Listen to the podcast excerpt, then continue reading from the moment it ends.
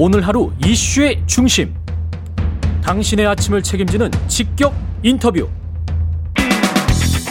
여러분은 지금 KBS 일라디오 최경영의 최강 시사와 함께하고 계십니다. 네, 더불어민주당 암호화폐 화폐적 성격이 없는 가상 자산으로 지금 규정을 하고 있고요. 금융당국도 이 입장은 비슷한 것 같고 홍남기 부총리도 이런 이야기를 했죠. 이 투자자 보호를 위한 해법차 계획 고심하는데 일부 의원들은 가상자산 투자자 보호를 위한 법안 준비 중입니다. 국회 정무위의 여당 간사시고 그래서 이제 관련 테스크포스를 꾸린 더불어민주당 김병우 의원과 함께 이 문제 그리고 이제 종합부동산 문제 같이 함께 이야기 나눠보겠습니다. 안녕하세요. 예, 안녕하세요. 반갑습니다. 예. 일단 홍남기 부총리는 이게 화폐 이렇게 이야기하는 것에 관해서 그리고 이제 다른 경제학자들도 이게 정의를 똑바로 해야 된다. 가상 화폐라고 하니까 자꾸 사람들이 화, 뭔가 좀 나중에 화폐가 될 게 거의 확실한 거 아니야? 뭐 이런 생각으로 지금 투자하는 것 같은데 이거는 지금 가상 자산이다. 이렇게 정의를 해야 된다. 이렇게 지금 네, 말하고 그렇죠. 있는 거 아닙니까? 저희가 이제 예. 특검법이라고 네. 제가 발의해서 통과된 법이 있는데요. 음. 예, 특검법을 제정할 때도 이것이 가상 화폐냐, 암호 화폐냐, 암호 자산이냐 예. 논란이 많았어요. 그렇죠. 그러다 결론은 가상 자산으로 결론을 내렸거든요. 내렸고. 네, 화폐라고 하면은 사용차가 뭐 아주 많아야 되겠죠. 음. 법용성이 있어야 되고 예. 또그 가치가 좀 일정이 되겠죠. 안정적이어야 되겠죠. 음. 화폐라고 하는 것이 가치가 오르내림이 많으면 안정성이 떨어지죠. 예. 어 그리고 전 세계에 또 써야 되는 문제도 있고 음. 뭐 이런 것들 다 감안해서 저희도 그 당시에 화폐라고 보기에는 자산으로 규정짓고 예. 어, 논의를 하는 것이 바람직하다. 그래서 예. 지금 가상 자산으로 법적 용어는 정리가 되어 있는 상태입니다. 지금 논의를 하실 때 이제 업계 분들이랄지 다른 분들과 다 함께 하는 거죠, 이게. 그 제가 지금 테이프 만든 거는 꼭 이번 어, 사태뿐만 아니라 예. 작년 7월부터 제가 만들어서 준비를 7월부터? 하고 있거든요. 예. 예. 이게 이제 2018년도 박상기 장관께서 뭐 거래소 폐쇄, 음. ICO 금지 등 말씀을 하시면서 예. 우리나라 시장이 많이 좀 죽었잖아요. 예. 대신 이제 우리나라에서 거래했던 외국인들과 어 이런 대규모 투자자들이 싱가포르나 홍콩으로 갔었죠. 예. 그게 어떻게 보면 저는 좀 마음이 아팠던 거죠. 음. 어 우리나라에서 충분히 잘 하면 음. 이 산업을 발전시킬 수 있을 텐데 투자자도 보호하면서 예. 예. 왜 우리는 그렇게 하지 못할까? 그래서 음. 이제 관련된 전문가들, 변호사들과 업계 분들, 그다음에 코인데스크 코리아라는 또 언론사와 함께 예. 어, 꽤 지금 수차례 에, 논의를 해오던 차에 관련해서 협회도 있는 것 같더라고요. 그죠? 어, 공식 협회라기보다는요, 예. 음, 거래소라든지 이, 이런 협회라기보다는 이제 블록체인 산업협회라고 아, 있죠. 산업협회. 예, 예. 예. 예. 그래서 이제 그렇게 해서 내린 결론은 어떤 겁니까? 그러니까 투자자를 먼저 보호하기 위해서 이걸 제도권 안으로 끌어들여야 된다라는 결론입니까? 저희 생각은 그렇죠. 예. 예 저희 생각은 그런데 아직 금융당국의 입장은 예. 어, 개념 정의가 제대로 안 돼 있는 거 아니냐. 음. 아까 말한 대로. 예. 그리고 또, 어, 뭔가 좀 위험스러운 거 아니냐. 그렇죠. 예. 그리고, 예. 어, 관계 부처를 어떻게 해야 될까? 특히 공무원들 사고방식이 그렇죠. 그렇죠. 근데 저희는 그것보다는 예. 엄연하게 우리나라뿐만 아니라 네. 전 세계에서 거래가 아주 많이 되고 있고 음. 또 2017, 18년도 다른 게 그때는 순전히 개인 투자가들의 거래가만 주로 이루어졌었거든요. 예. 근데 최근에는 다 아시다시피 기관 투자가들도 어 거래를 하고 있고 예. 싱가포르 같은 경우는 싱가포르 국가에서도 음. 어 암호화폐 관련 은행에 투자를 하겠다 이런 발표를 한 걸로 알고 있습니다. 예. 그래서 과거와 완전히 다르거든요. 예. 어 이런 측면이라든지 우리나라에 있는 삼성전자의 음. 핸드폰 그 S10 이상의 핸드폰에도 어, 가상자산을 보관할 수 있는 지갑이 들어가 있어요. 예. 그런 식으로 많이 진화가 되고 있는데 음. 아직도 우리나라의 금융당국의 시각은 음. 4년 전과 별 다른 게 없지 않느냐. 이게 이제 저희가 바라보는 실망의 포인트죠. 그래서 어, 분명히 그 혹시 그 버블닷컴 아시죠? 옛날 예. 코스닥 시장 한참 클 때요. 2000년도에. 예. 예. 버블 딱그 닷컴 기업에 버블이 아주 많이 있었지 않습니까? 그렇습니다. 예. 그, 그래서 그 당시에 모럴 해저드 그다음에 국가의 돈을 그때도 국가가 투자를 했었어요, 직접. 지금 가상 자산 시장은 민간 영역에서 투자가 이루어지고 있는 거고. 그렇습니다. 예, 그때 당시에 닷컴 기업의 버블 때는 국가가 정책 자금을 집어넣으면서도 과연 이 인터넷 회사에 무슨 투자를 하느냐 음. 이 거품이다 이런 논란이 많았지만 결과적으로는 그것들이 에, 밑바탕이 되어서 음. 대한민국 IT 강국을 만들어내는데 상당히 기여를 했다고 봅니다.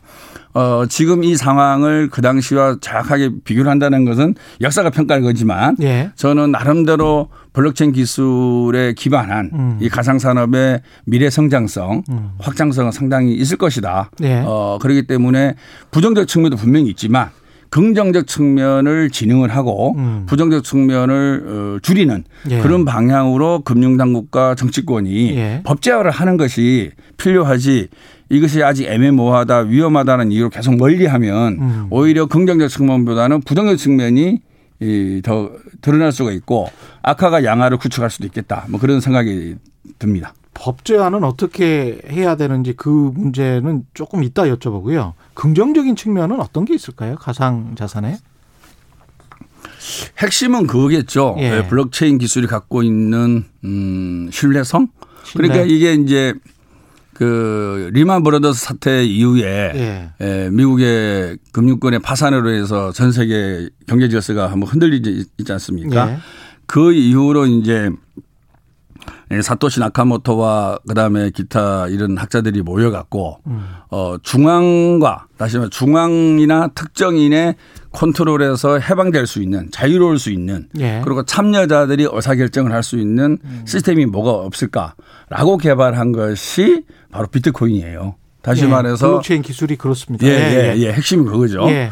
그래서 어, 어떤 중앙 권력과 중앙 자본의 음. 컨트롤이 되지 않고 음. 어, 참여한 노드라 그러죠. 참여한 사람들의 합의, 과반수 네. 이상의 합의에서 하나의 블록이 만들어지는 거고 음. 그 블록들이 쌓여서 체인화가 되는 거죠. 네. 그것들이 모여 있는 거기에 참여한 모든 사람들이 그 블록 체인에 대한 신뢰를 갖고 음. 거래를 하기 시작한다 그러면 이건 엄청난 미래의 포텐셜이 잠재력이 될 수 있다라고 네. 접근을 했던 거죠.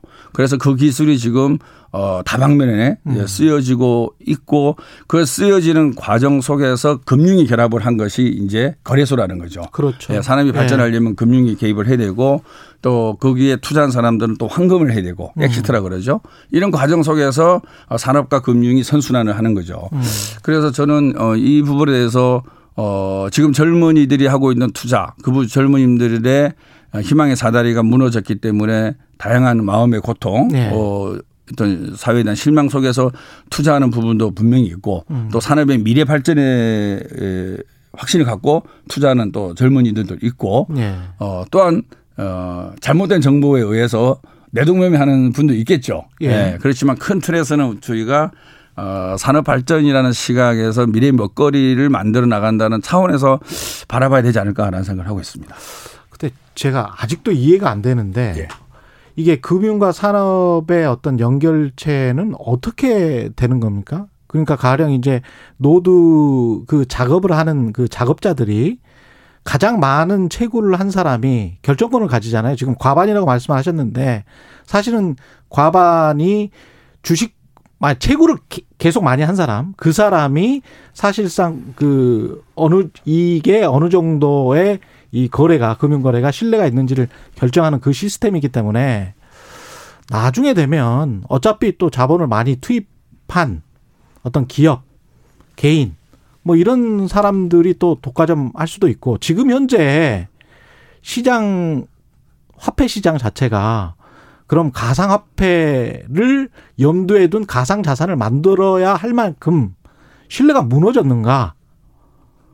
그거는 아닌 것 같은데요. 뭐 다양한 시각이 예, 있을 수 있죠. 뭐 이제 화폐로 본다 그러면 예. 달러 중심에서 달러 중심의 패권에 대해서 이 제기하는 또 나라들도 있는 거고요. 그거 하고 예, 예. 두 그리고 아까 말한 어떤, 대로 어떻게 산업으로 이게 융화돼서 우리 실물 경제에 어떤 선순환을 일으킬 수 있는지 그러니까 이제 정보가 독점이 되고 중앙 권력화가 되면 예. 어, 그분이 제대로 된 정보를 공시하거나 알려주지 않으면 예. 다른 참여자들은 모르는 거 아니겠어요? 그렇죠. 그게 리만 브라더스의 파산으로 인해서 많은 금융기관들이 힘들어했던 거 아닙니까? 그렇죠. 어, 블록체인 기술에 기반한 정보의 공유와 탈중앙화는 그런 것들을 막을 수 있는 거죠. 그리고 그거는 어, 이제 가능성을 말씀하시는 그렇죠. 건데 지금 당장은 비트코인 코인을 거래하는 데 지금 사람들이 집중을 하고 있거든요. 음. 음.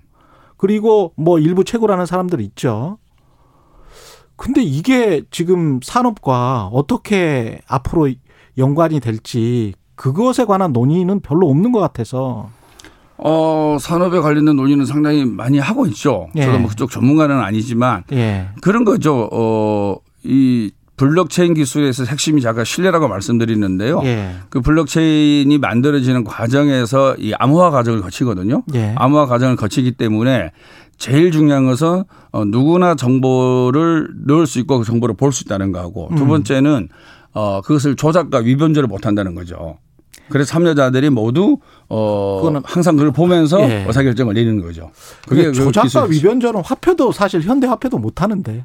아니 화폐라는 관점이 아니라 예. 자산 관점에서 보는 거죠. 예, 예. 예, 예. 알겠습니다. 일단 법제화는 예. 어떻게 해야 됩니까 그러면? 그러니까 저희가 생각하는 이제 법제화는 예. 이제 투자자 보호에 아주 간 방점을 주는 거죠. 예. 어, 아마 몇몇 의원들도 준비를 하고 있는 걸 알고 있고요.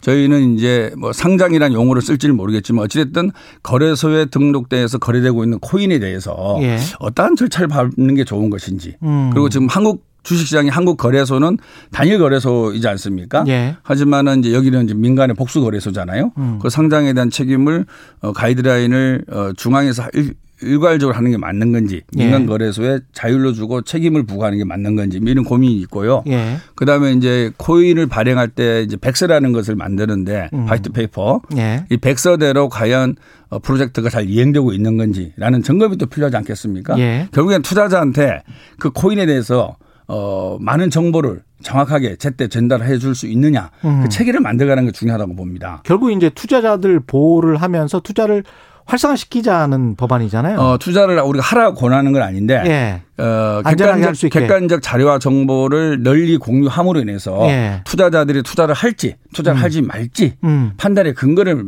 만들어주자는 것이죠. 이 관련해서 만약에 이 법제화가 되면 예.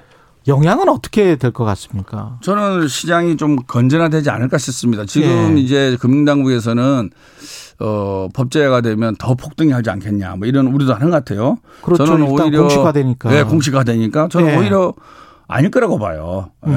네, 지금 뭐 어, 소위 비트코인이나 이더리움이나 이렇게 전 세계적으로 유통되는 어, 코인 관련된 것은 별 변화가 없겠지만 예. 소위 잡코인이라고 하는 알트코인이라고 하는 것 중에서는 음. 또 그렇지 않은 부분도 일수 있다고 보거든요. 예. 어, 그런 부분의 코인에 대해서는 제도화되어 가는 과정 속에서 어 조금씩 음. 이 시장에서 정리될 정리할 수 있는 예. 어, 시간도 벌 수 있지 않을까라는 생각을 합니다. 그래서 이 법제화가 마치 가상자산을 인정하게 되고 그러면서 가상자산이 예, 상승한다. 그 논리보다는 법제화를 통해서 옥석을 제대로 구분해 낼 수 있는 하나의 계기가 될 것이고 그리고 이 속에서 투자자들도 아 묻지마 투자나 아, 내동매매가 아닌 네. 코인을 제대로 보고 판단하고 투자할 수 있는 음. 그런 어떤 그 학습을 할 수 있는 계기가 되지 않을까 예, 그런 기대를 하고 있습니다. 다른 나라들도 이렇게 적극적으로 법제화해서 안으로 끌어들이려고 제도권 안으로 끌어들이려고 하고 있습니까? 아니면 네, 그렇죠. 이미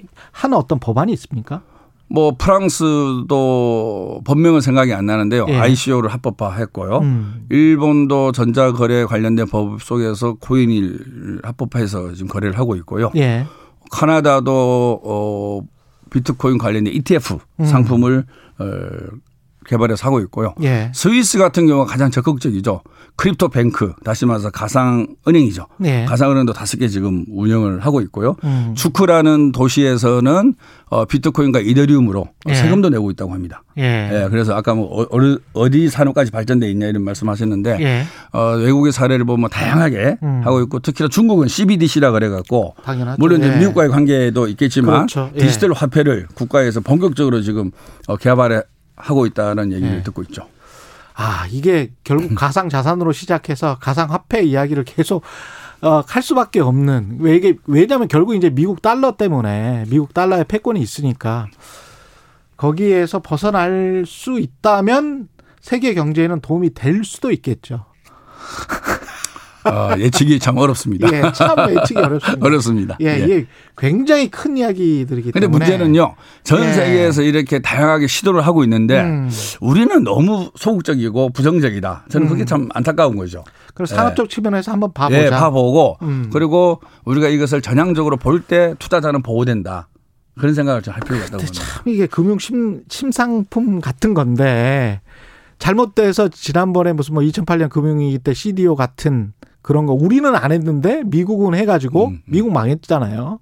그래서 겨우 일어난 건데 예.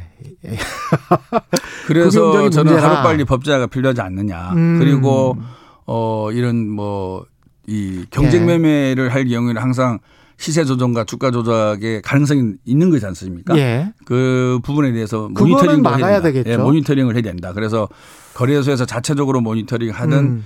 자율규제 규제기구를 만들어서 모니터링을 하든 예. 모니터링 한다라는 시그널만 줘도 그래서 상당히 투자하는 사람들도 어, 법을 지키면서 투자를 하려고 하지 않을까. 근데 그렇게 되면 가상자산의 원래 그 원칙, 뭐, 투자한 노드들이 결정을 한다는 거 아니에요?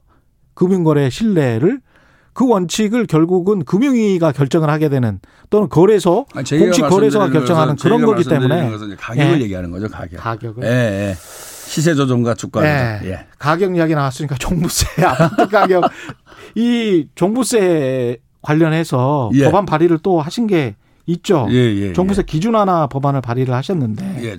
예. 사실 종부세뿐만 아니라 재산세 기준 완화가 사실 더큰 어, 분야였는데 언론에서는 이제 9억 12억 예. 그것만 쓰고 있죠. 아 전반적으로 좀 소개를 저는 해주십시오. 이제 어떤 생각이냐면은 예. 어, 우리나라의 독특한 주거 문화가 있죠. 예. 내집 마련에 대한 욕구. 음. 네, 그거는 정말 전 세계에서 가장 강할 겁니다. 음. 저는 그리고 우리나라 과거 정부의 주택 정책은 내 집 마련을 지원해 주는 정책으로 국가가 운영을 했었어요. 예. 네.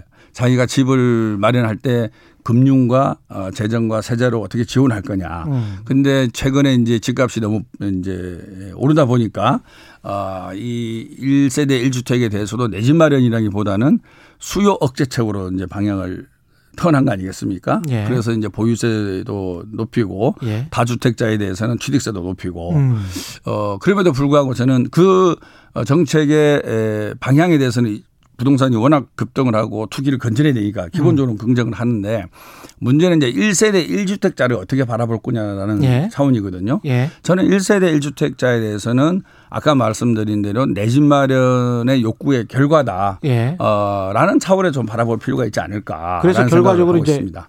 재산세, 종부세를 어느 정도 완화해 줘야 된다. 그 법, 이 법안에는 어떻게 돼 있습니까? 어, 저는 재산세는 한 10, 한 5% 정도. 재산세가 지금 있잖아요. 지금 과세 구간이 3억 원 초과만 예. 6천만 원, 6천만 원에서 1억 5천, 1억 5천에서 3억, 3억 원 초과 이렇게 돼 있어요. 예. 그러니까 이제 과세 구간도 너무 옛날식이죠. 지금 예. 집값에 비해서는 안 맞는 거죠. 음. 그래서 집값이 오르고 어, 집값에 따른 공시가 현실화율도 오르고 음. 그리고 공정가액 시가 반영 비율도 지금 오르고 있거든요. 예. 100%까지 간다는 거 아니겠습니까? 예. 어, 그래서 가만히 있어도 어, 지금 세율로 보면은 집값 오른 것만큼 예. 세금을 많이 내야 되는 건데 예. 특히 이제 가, 집값에 관계없이 세금을 내는 게 재산세 과목입니다. 음. 그래 재산세 과목을 어, 한 15% 정도 좀 인하해 주는 것이 맞지 않느냐. 집값이 급등했으니까. 어떤 대상의 아파트들? 재산세는 이제 모두 다 해당되는 거죠. 모두 다. 그러니까 어, 음. 이제 시청자들께서 혼돈을 겪는 건데. 1가구 1주택은 모두 다 재산세 감면하자. 네. 그러니까 모든 어, 집의 재산세를 과세를 하고 예? 종부세 대상되는 주택은 재산세 중복분을 차감을 해서 과세를 하게 됩니다. 알겠습니다. 예, 예. 더불어민주당 김병호 의원이었습니다. 고맙습니다.